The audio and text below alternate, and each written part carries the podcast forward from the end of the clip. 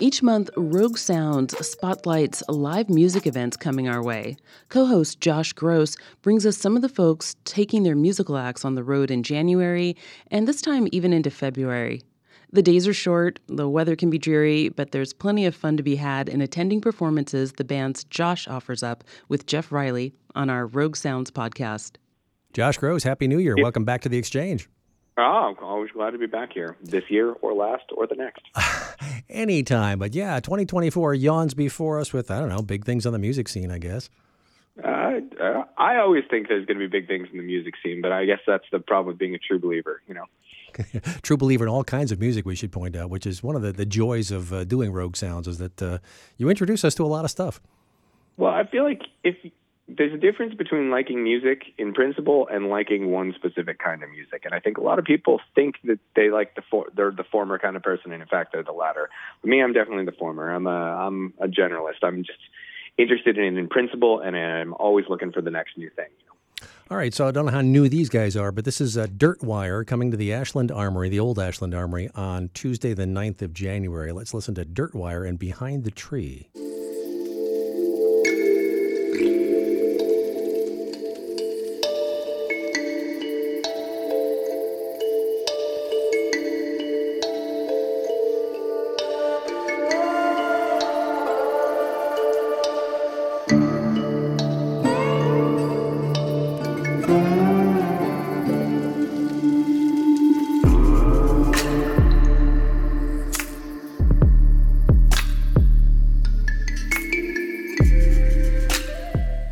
Was waiting for vocals there. We never got them. What can you tell us about Dirtwire?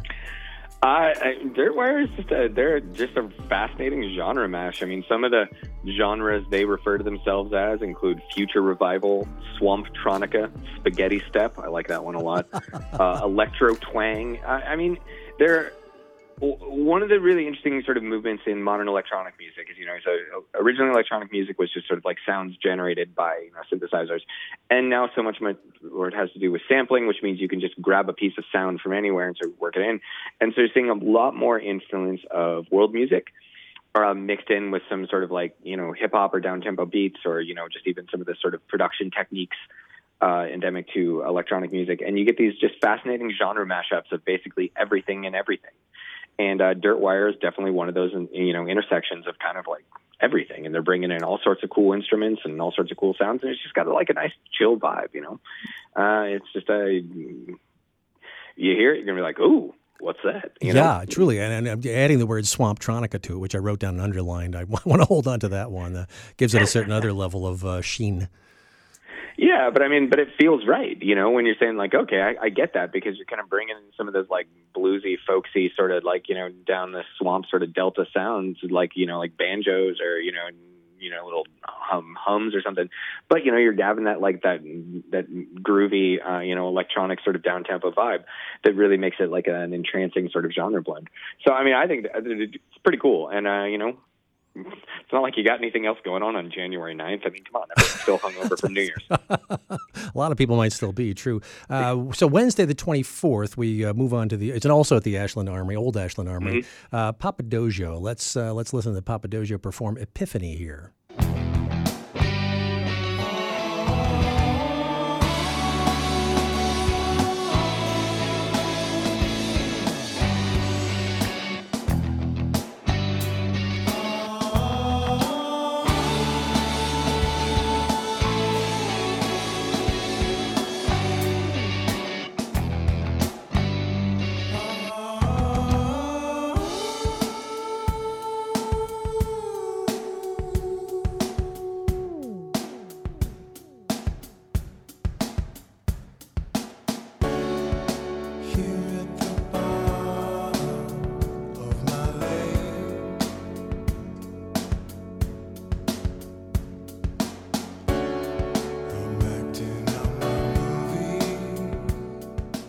I really like the merging of techniques here with Papadosio, uh, Josh, because they, uh, they, you know, they play the instruments fairly hard, but the voices are so soft, and I was really intrigued by the blend. Yeah, it's got kind of like a blend of like uh, indie rock and uh, and you know some stuff that would be sort of summarized under the jam or groove scene. And uh, you know, they bring in a lot of again a lot of genre mashing, a lot of you know sort of stuff they're pulling from prog and soft rock, but also from sort of electronic and groove based stuff. But you know, with lots lots of you know sort of extended improvisation mixed in in their live shows. I mean, these are guys who definitely are. Uh, masters of their instruments and who are not afraid to noodle around until they find something you know they never heard before. And uh, you know they're they've got a big reputation on the the sort of festival and jam scene. And uh you know i i don't know if they've been to town specifically before but uh you know i think they're going to find fertile grounds for uh, what they're doing. And that is at the old ashland armory on the 24th of january Papadosio and that song was called epiphany. Uh, we're talking to josh gross with uh, this month's edition of rogue sounds for january. And we move on to talk about the delta bombers uh, coming yeah. to the dip in Redding. I hear a yeah already. So let's hear the Delta I love Bombers. the Delta Bombers. These guys are great. All right, this is called Save Me.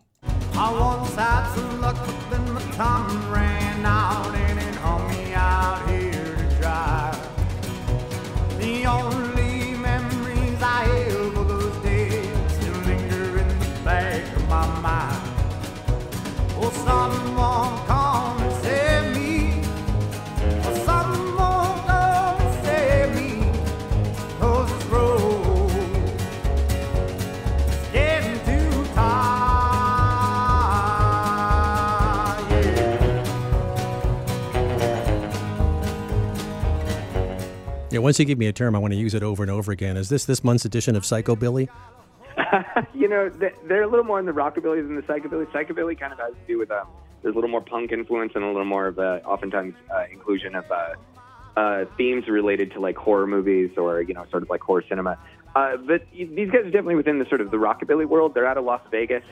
I really love the sort of like western kind of cowboy vibe, you know, and I feel like you could really like tell bands that have like maybe like live in the desert 'cause they've got that like they sound like they're playing the guitar on the back of a horse as it's just sort of like strolling off into the sunset, you know, in the, in the like a John Ford movie or something. And I think these guys have that that sound. It's just a it's cool, cool, groovy sound. Um, they tour pretty consistently. Uh, they've only been through town, uh, the area a couple times. Mostly they tour in Europe. Um, rockabilly is very big in like Scandinavia and a lot of uh, Northern Europe. Uh, but I, I, I just think it's a really cool kind of groovy cowboy flavored sound, a little more country than rock. And uh, but I like what it's what they're doing with it a lot. That international thing is always really fascinating to me. The way that that uh, bands that can be like eh, in their home countries can be like gigantic heroes in other places. You know, I think, and I, I'm going to paint with a very broad brush here, so you forgive me my any trespasses I Paint walk away. into a minefield. But uh, I feel like a lot of times what people like about um, like international imports is something that they sort of like the purest distillation of something, you know. And you know, like if you were to say to summarize American music and it's like purest distillation, like sort of like the real like rockabilly is like that's the that's like the archetype, the cartoon version of rock and roll. And so if you were to say, so of course it kind of makes sense that that seems like it would catch on in other places because uh, you know other countries have always been very good about picking up, uh, you know, like the sort of the the roots of what it is that we're doing, and that's like the sort of like the roots of American music is that you know that uh, rock and roll vibe. So it kind of makes sense that rockabilly catches on elsewhere. It's also very big in Japan. Uh, again, I think for some of the same reasons, you know. But we like when we like J- Japanese bands, we like the most Japanese bands that there are to find. You know, so it kind of go cuts both ways. Interesting. So, so I get get some some level of purity then in in the, or for lack of a better term, yeah. Uh, yeah, I mean, I think it's more just a, it's like almost like reduction. It's like, what is the, what is the, that's it. Like, that's it. They've really just distilled it, you know? All right, so Delta Bombers will be at the Dip in Redding on the 29th of January. The next day at the Talent Club, the Henhouse Prowlers. And we'll learn about those in just a minute from Josh. First, we'll hear a song called My Little Flower. My little flower,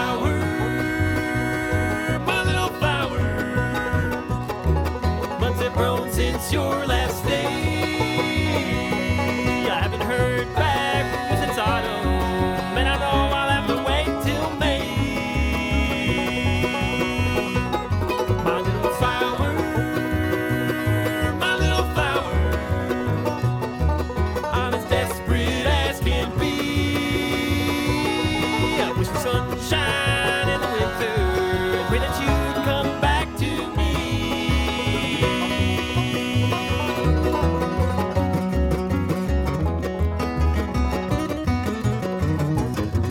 not sure if my jaw was hanging open when uh, when this was playing, but uh, I, I certainly have the feeling that it could be because just just the musicianship and, and the uh, and the vocals, the tightness of the harmonies is pretty amazing. Yeah, these guys are again masters of their craft, and uh, you know, it's sort of circling back to some what we were talking about with the Delta Bombers. These guys are also doing like very traditional, like American, you know, like music. Like this, this style of music. There's pieces of it that are elsewhere, but this is like something that kind of is purely American, to the point where. um uh, this band, the Henhouse Prowlers, they've actually done work for the U.S. State Department as cultural ambassadors. So they've traveled around the world, sort of talking about um, traditional roots and bluegrass music to other parts of the world, and in so doing, then have like learned from other cultural ambassadors and brought back pieces of world music to incorporate into their own. But because you can hear that, like there's something so purely, uh, so so purely Americana about it that you don't that wouldn't come from anywhere else. And um, I think it's really fascinating. And there's and they're just so good at it. Like uh, the level of skill required to play bluegrass is really hard to wrap your head around because it's you know the string bands. It's like all the instruments replace pieces of the drum set. You know, and Yes, sort yes. of like the, it has to be so rhythmically tight as and be harmonically tight at the same time. And it is very. A lot of the songs are just very fast. Yeah, really they really are. Yeah, yeah. And that's why I was just like- digging on the finger work. Yeah. yeah hard to overstate how uh, technically difficult some of this music is, uh, despite its sort of reputation as being just sort of like you know backwoods hillbilly stuff. You know, it's it's very sophisticated, and it's uh, these guys are masters of it. If you have a chance to go to the show, I highly recommend it. Henhouse Prowlers at the Talent Club on the 30th of January. That's a Tuesday. And then we move into February with the next one, um, just in case we, we missed the deadline to February uh, Rogue Sounds. Uh, this is The Temptations coming to the Cascade Theater in Redding. And I think a lot of people will know this one right away. Oh boy.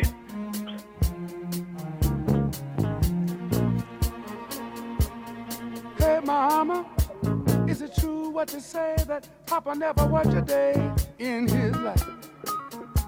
And mama, some bad talk going around town saying that Papa had three outside children and another wife. And that ain't right.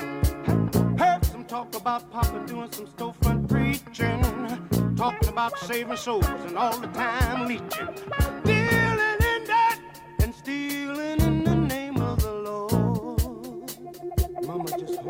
I